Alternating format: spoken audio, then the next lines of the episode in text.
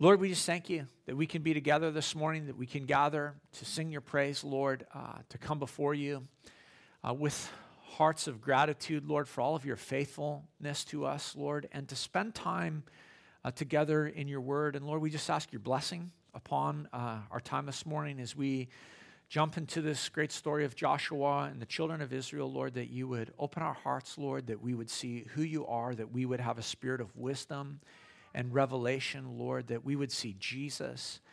And God, that our hearts would be strengthened and encouraged. And Lord, I just pray uh, your blessing upon this time in Jesus' name. Amen.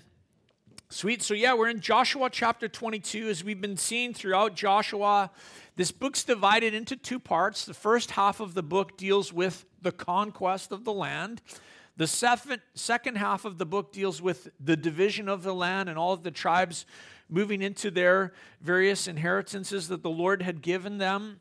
Um, the nation of Israel, as we know, was uh, made up of 12 tribes of the children of Israel. And the first, um, well, what, what happened is this is, well, by, yeah, I guess by way of just kind of reminder to get our bearings, is that before they ever entered into the land, they crossed the land of Jordan, two tribes, Gad and Reuben, came to Moses, and actually there's the tribe of Manasseh too, which was a very, very large tribe. So half of the tribe of Manasseh and the tribe of Reuben and Gad came to Moses and they said to him, Instead of entering into the land of Canaan, we'd like to settle right here on the eastern shore, which today is kind of like modern Jordan, the, the Golan Heights. They said, We'd like to have our inheritance here on this land. Um, they were people who had much livestock. They saw the land east of the Jordan as like really bountiful and good for raising cattle and settling their families. And at the time, Moses is still leading the nation of Israel. Joshua hasn't taken the helm yet. Moses hasn't passed away. And so Moses, like, he's like, What are you guys talking about?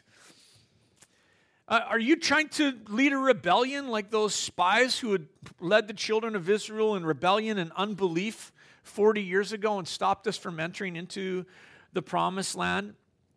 And uh, they said, No, no, no, no, we don't want to do that. What we want to do is this we want to settle our families here, and then we will send our armed men, we will send our soldiers ahead of Israel into the land of Canaan, and we will help defeat the Canaanites and get allow the rest of the tribes to settle in their inheritance in the Lord. And so, with that promise, Moses allowed that they could settle on the eastern shore. He granted their request. So it's taken seven years. We've gone, been going through this book. Like, if we were to look at, you know, chronologically, it's taken seven years they have been battling on behalf of their brothers and sisters on the Western Shore.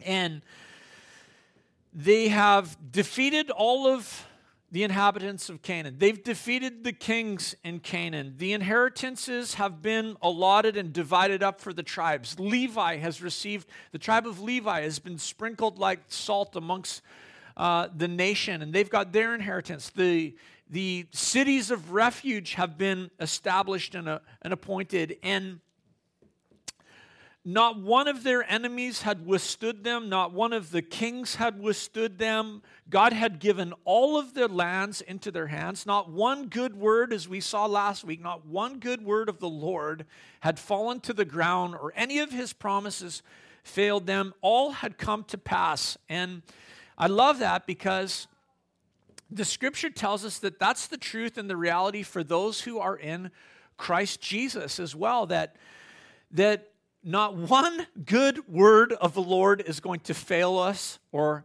not one enemy that we deal with is going to be fail to be defeated. God is going to look after his church and his people, and that's what happened for the children of Israel. So we come to Joshua chapter 22. Let's check it out. In verse 1, it says this. We'll read through a bit. This is a big chapter, so we'll, we'll, we'll read off some big chunks, okay? It says this in verse 1. At that time, Joshua summoned the Reubenites and the Gadites and the half tribe of Manasseh. And he said to them, You have kept all that Moses, the servant of the Lord, commanded you, and you have obeyed my voice in all that I commanded you.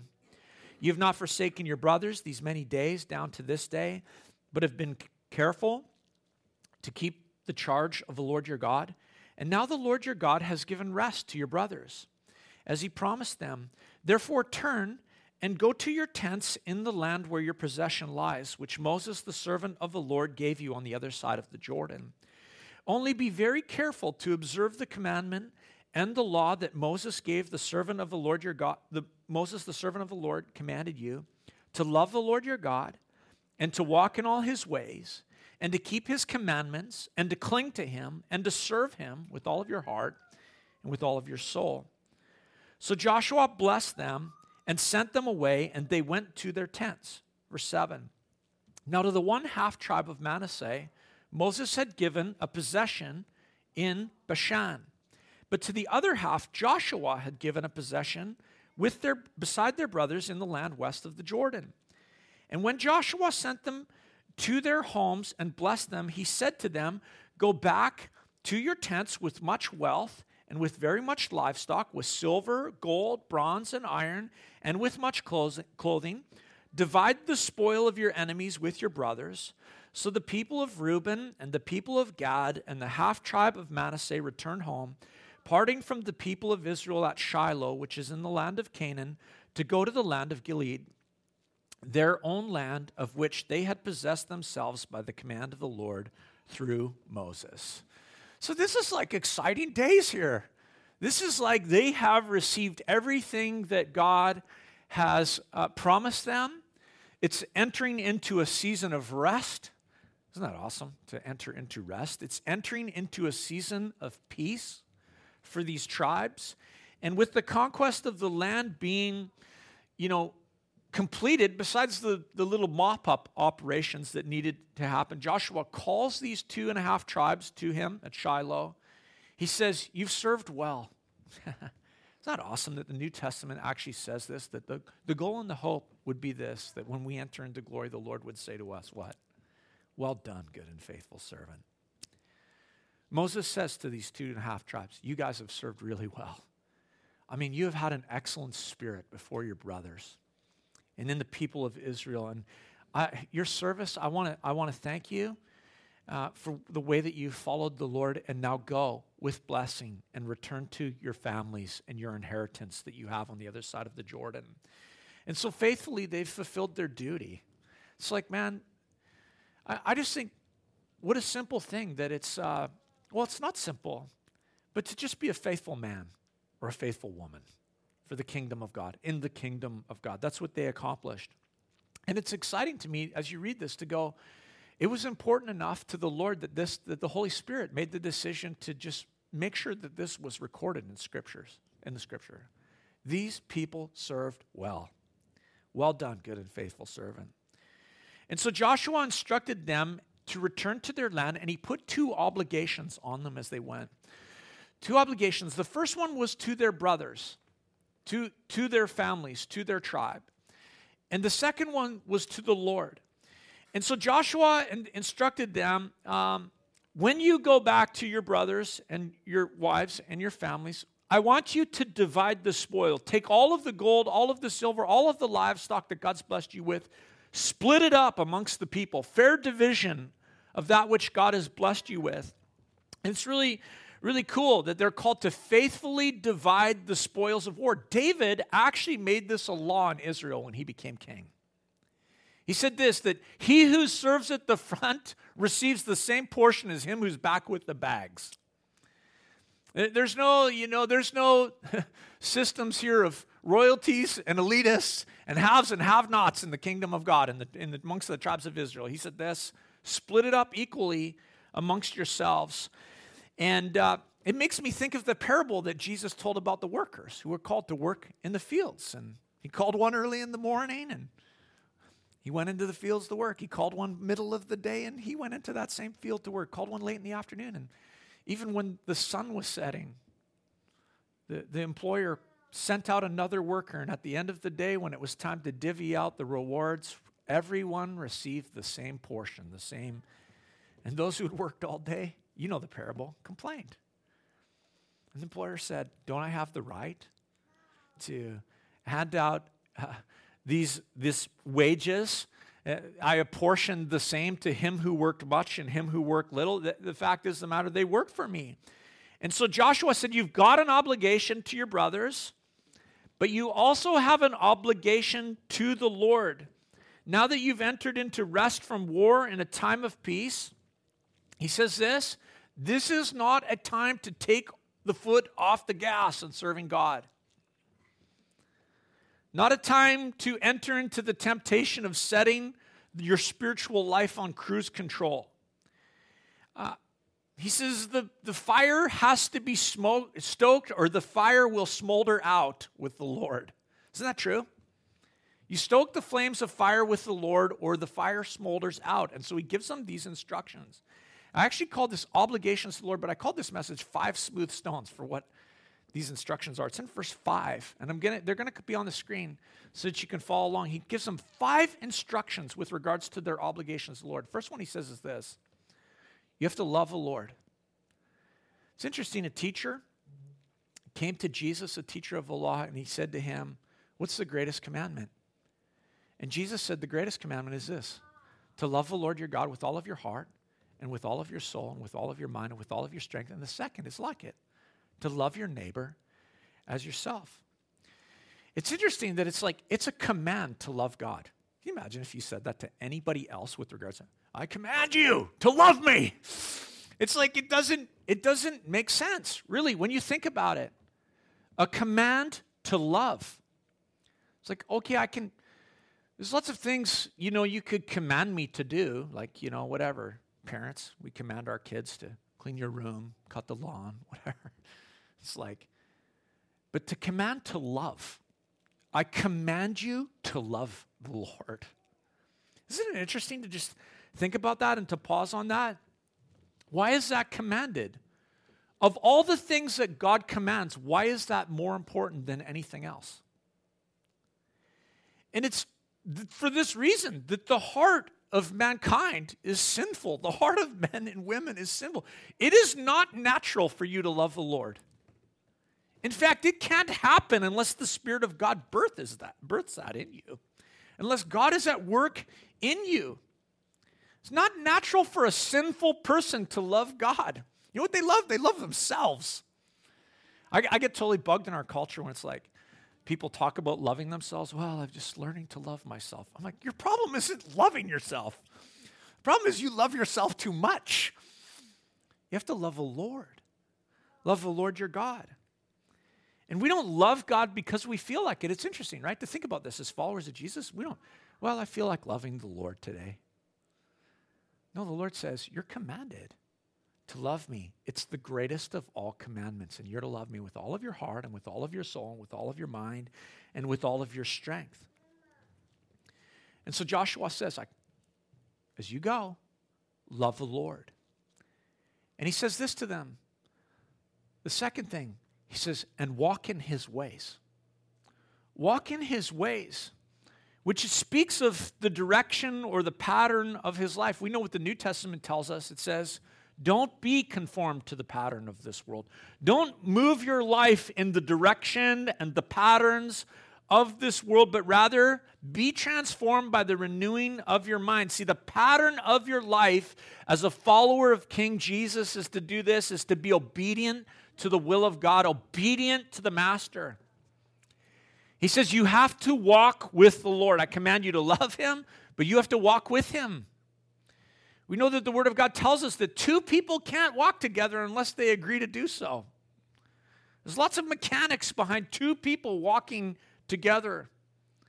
He says, Walk with the Lord. The Psalm 32 tells us that God says this I will instruct you and I will teach you in the way you should go, and I will counsel you with my eye upon you. Walk with me. Love that character from the Old Testament, Enoch who the Bible just tells us he walked with God and he was no more.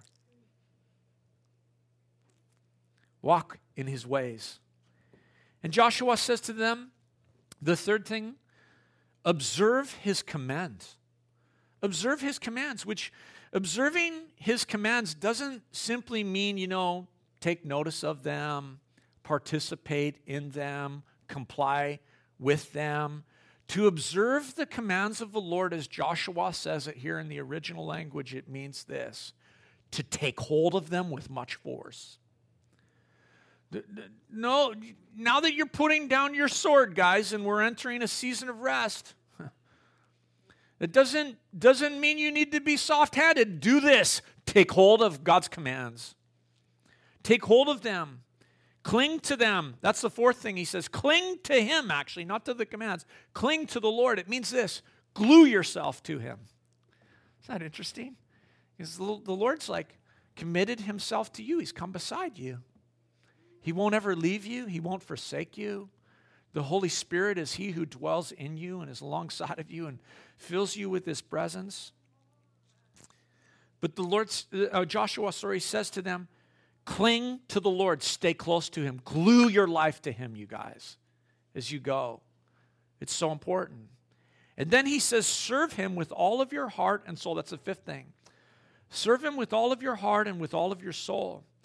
It means labor, work for the Lord. Serve Him like one who is willing to be in bonds to a master. Submit yourself to Him. Work for Him, labor for Him. And I think about these things as I was thinking about them. I'm like, wow, these are cool five, five instructions. And I, it, it made me think of David. You know, going to the, to the creek and picking out those five smooth stones and putting them into his little pouch as he went to deal with a giant for the glory of God and the kingdom of God. And he pulled one out, and you know the story. These are five smooth stones that you can put in your pocket. These are five smooth stones which you can access when you're facing giants or you're going into war. And these are five smooth stones that will help you with prosperous living, living and as the Lord has established you, that you that you love the Lord and you walk in his ways and you observe his commands and you cling to him and you serve him with all of your heart and all of your soul. It's like I just love it because these men are warriors, and it's not like back off, take your foot off the gas. No, go forward with the Lord, and this is what it looks like. Now, check it out, verse 10. He says this And when they came to the region of the Jordan, that is in the land of Canaan, the people of Reuben and the people of Gad and the half tribe of Manasseh built there an altar by the Jordan, an altar of imposing size. And the people of Israel heard it and, they, and said, Behold, the people of Reuben and the people of Gad and the half tribe of Manasseh have built an altar at the frontier of the land of Canaan in the region about the Jordan, on the side that belongs to the people of Israel. And when the people of Israel heard it, the whole assembly of the people of Israel gathered at Shiloh to make war against them. So, man, quickly things spiral out of control real fast here, right after Joshua gives this command. Shiloh had become the headquarters for Joshua, it was in the center of the land. The tabernacle, the, the tent of meeting where they worship, had been uh, placed there. It was the geographic center of Israel. And everything seemed to be going so well. And then once back, once these two and a half tribes go back to their inheritance in the Lord, uh, the other tribes, nine and a half, discovered that on the shore of the Jordan, I don't know, you read it, it's like, I don't know what side of the Jordan it's on. I kind of think, well, did they put it on their brother's side? Did they put it on? I don't know. It does, it's kind of weird. But they built this big altar. And it's of imposing size. It's, it's massive. Now, the, the purpose is, I'm just going to give it away if you don't know this story, but the purpose of this altar is this, is that they wanted it as a witness, as a symbol of the unity that they had with their brothers. They said, In times to come, should you forget that we battled with you and that we serve the same God, we want this altar to stand as a witness between us. And these tribes didn't know that this was the reason they had built this altar. Probably would have, you know, it's interesting how human beings will do this. I'm like, you read this story, it doesn't tell us this was right or this was wrong. It doesn't actually say. It's funny, it's like this thing is to serve, it's to ensure that there's unity amongst us. We want to ensure that we stay together as a family. So we're going to build this thing. And human beings do this all the time. Probably would have just been as simple to do what the Lord said just go to Shiloh three times a year and celebrate the feast with the other tribes. Like, you don't need to build altars. But they build this religious monument. And it's interesting, you know, unity is not secured by outward symbols. I totally, you guys know this about me, but I'll just spout it in case. I get really bugged by unity talks, man. I'm like, don't talk to me about unity. You're irritating me. Because I think, oh, well, we're always fighting to establish unity by outward symbols. Oh, well, we did this together, we did that. It's like, unity just happens when God's people come together around Jesus. He looks after that, He honors that. Unity wasn't going to be established by this altar. They just needed to keep going and worshiping the Lord with everybody else. But what happens? Well, the rest of Israel's enraged. And so they gather to make war on their brothers. Because God's word commanded that there was only to be one altar. It was to be at the house of God. And it, on it was to be offered sacrifices to the Lord. And so they saw this as a flagrant act of rebellion against the Lord and it needed to be crushed. Let's read on. Verse 13. We're going to read almost to the end of the chapter here, so it's a big chunk. It says this Then the people of Israel sent to the people of Reuben and the people of Gad and the half tribe of Manasseh in the land of Gilead, Phinehas, the son of Eleazar the priest, and with him ten chiefs, one from each of the tribal families of Israel, every one of them the head of a family among the clans of Israel. And they came to the people of Reuben, the people of Gad, and the half tribe of Manasseh in the land of Gilead, and they said to them, Thus says the whole congregation of the Lord What is this breach of faith that you have committed against the God of Israel, in turning away this day from following the Lord by building yourselves an altar this day in rebellion against the Lord? Have we not had enough of the sin at Peor, from which even yet we have not cleansed ourselves?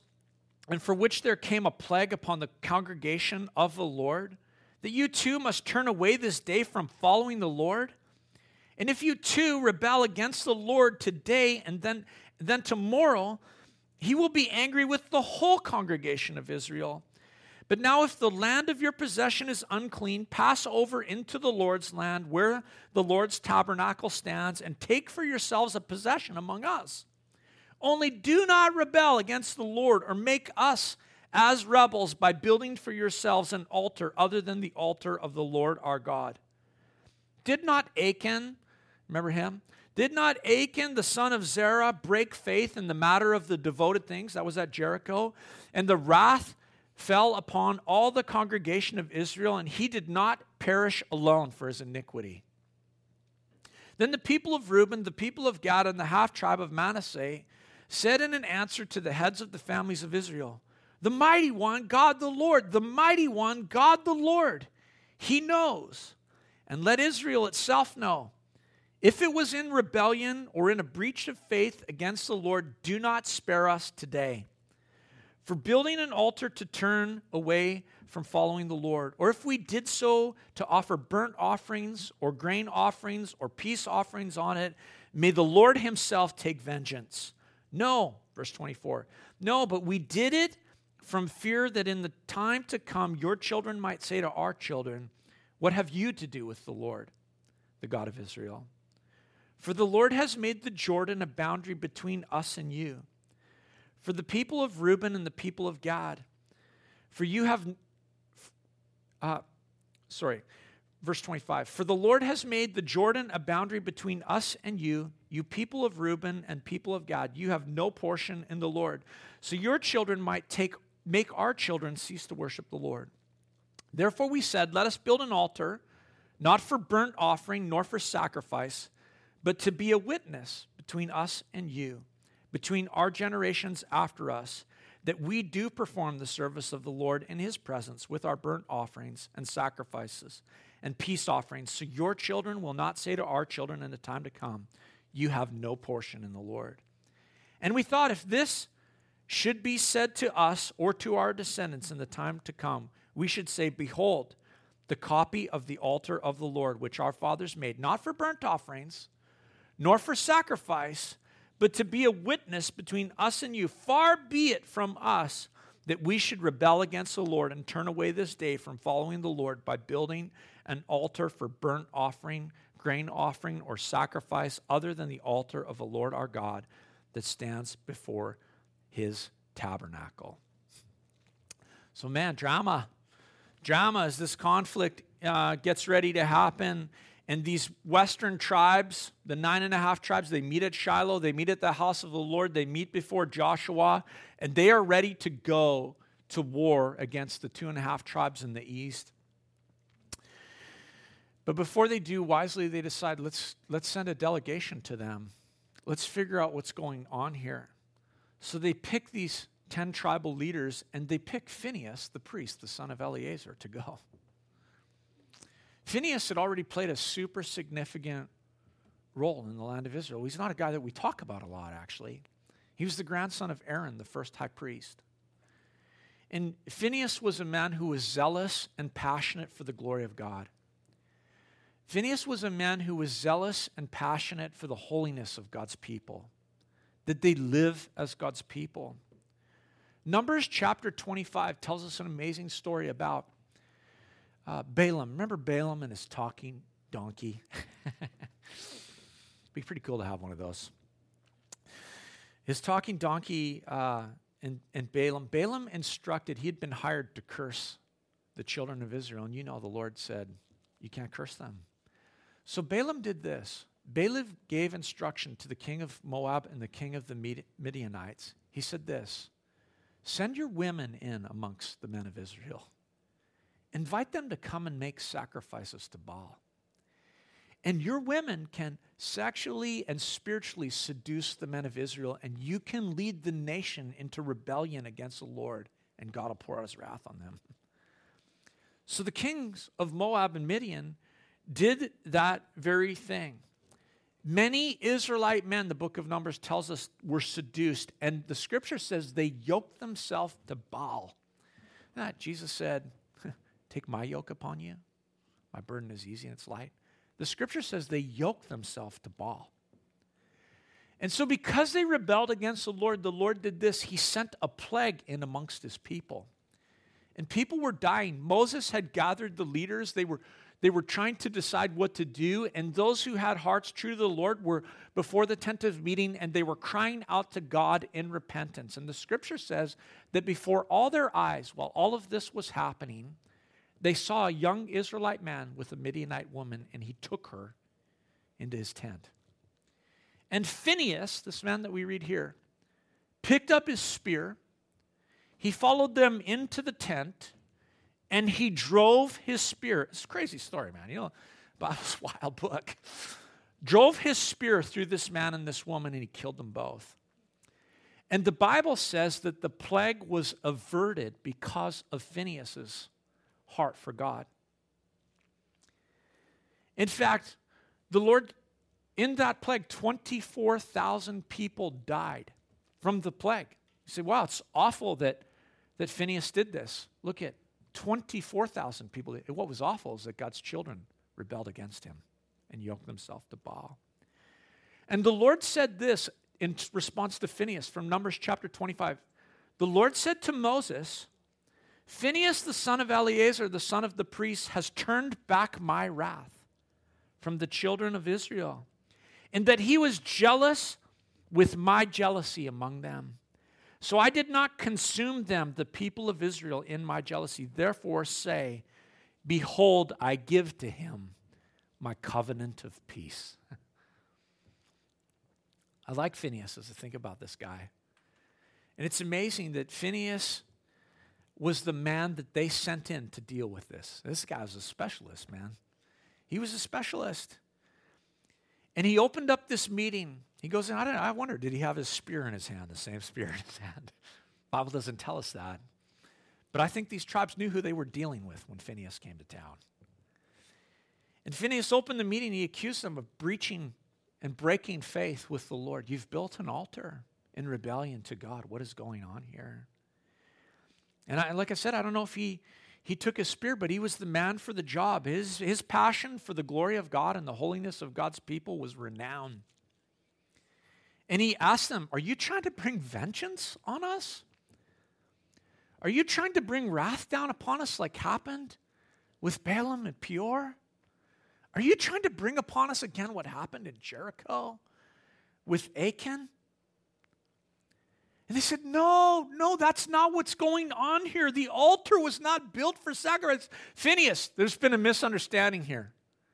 We did not build this altar to make sacrifices, we built it to be a witness, a visible reminder between us and you. We serve the same God. We don't want to walk in rebellion with the Lord.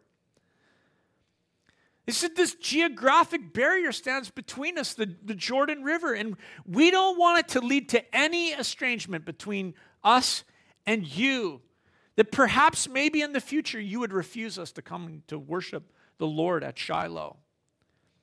And so we built this altar. Now I, I read this and I keep think, I keep thinking this, you know, you read this and you and you study, and it's like the Bible doesn't tell us people, you know, give all their opinions. They're like, yeah, what they did was right, what they did was wrong.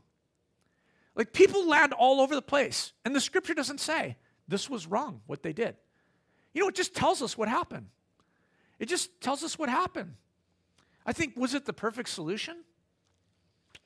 I don't, probably not. But I don't know about you. My life hasn't worked out with most of my ideals that I've planned.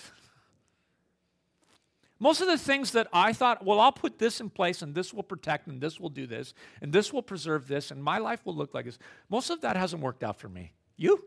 Anybody? You know, because walking with the Lord is not about like ideals and everything just falling into place perfectly. Ooh, ooh, that's like, yeah. Square peg, square hole, round, you know, you know how it doesn't work that way. Life isn't like that. Life is like messy, man. And this is what happened. God's people just they just put themselves in a mess. There was division amongst them. And it's like, well, where's the solution? What's right? What's wrong here? I don't know. But you know what they did? They talked about it. They talked about it. Wow, whoo, poof. Let's not go to war. Let's like actually, we're brothers. Let's talk about the problem between us. Now let's read what happens here. Verse 30, we'll read till the end of the chapter. It says this when Phineas the priest and the chiefs of the congregation, the heads of the families of Israel, who were with him, heard the words that the people of Reuben and the people of Gad and the people of Manasseh spoke. It was good in their eyes. And Phinehas, the son of Eleazar, the priest, said to the people of Reuben and the people of Gad and the people of Manasseh, Today we know that the Lord is in our midst. Because you haven't committed this breach of faith against the Lord. Now you have delivered the people of Israel from the hand of the Lord. You saved us from coming to war against you. Verse 32. Then Phinehas, the son of Eleazar, the priest, and the chiefs returned, to the, returned from the people of Reuben and the people of Gad in the land of Gilead to the land of Canaan, to the people of Israel, and they brought back word to them. And the report was good in the eyes of the people of Israel. And the people of Israel blessed God and spoke no more of making war against them to destroy the land where the people of Reuben and the people of Gad were settled. I don't know how many times that has to say that. People of Reuben, the people of Gad, people of half tribe Manasseh. Just be thankful you're not reading it. Verse 34. The people of Reuben and the people of Gad called the altar witness. Witness. For they said, It is a witness between us that the Lord is God.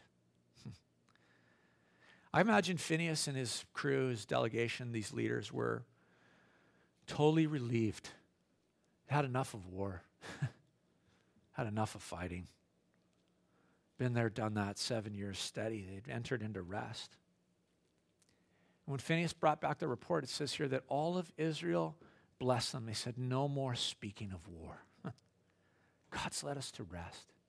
And it's true, there's a witness between us. We serve the same God. And I think this about Joshua 22, it's just kind of a, I don't know, it felt like a different chapter as I was studying it, but it's like, it's just this, it's, it serves as something as like a bit of a handbook for dealing with misunderstandings.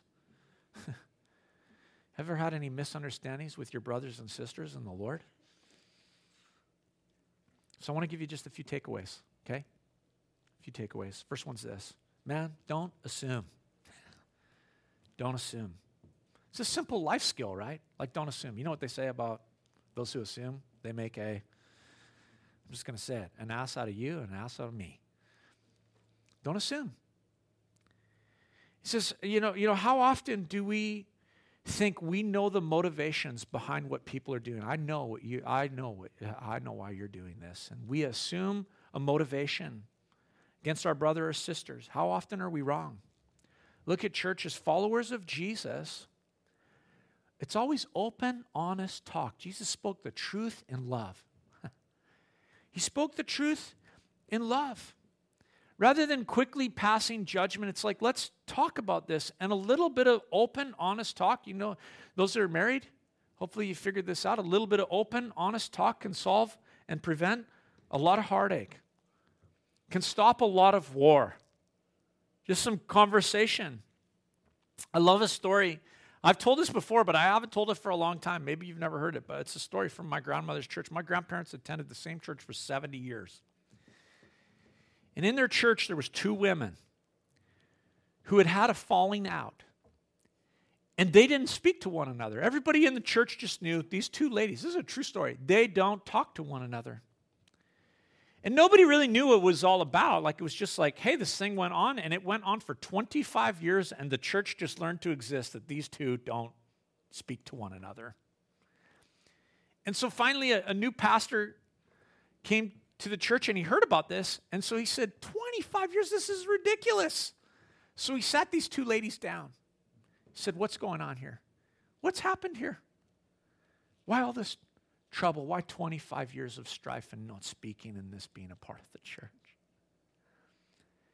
And the lady, one of the ladies said, Well, my sister here said that I was too old. And she said, No, I didn't. I said that you were as good as gold. That's a true story from my family's church. Not you're too old, you're as good as gold. And for 25 years, they did not speak, and that was going on in their church amongst all of those people. You know, so many fears of the human heart are self imposed. Did you know that? They're self imposed. We put fears on ourselves. Fears are about our idolatry. This, this, the scripture tells us we haven't been given a spirit of fear, but of love and a sound mind. Just deal with it. I just want to encourage you. There's stuff, if there's war going on in your life, in your home, in our church, don't make assumptions. Don't make assumptions. Go deal with it.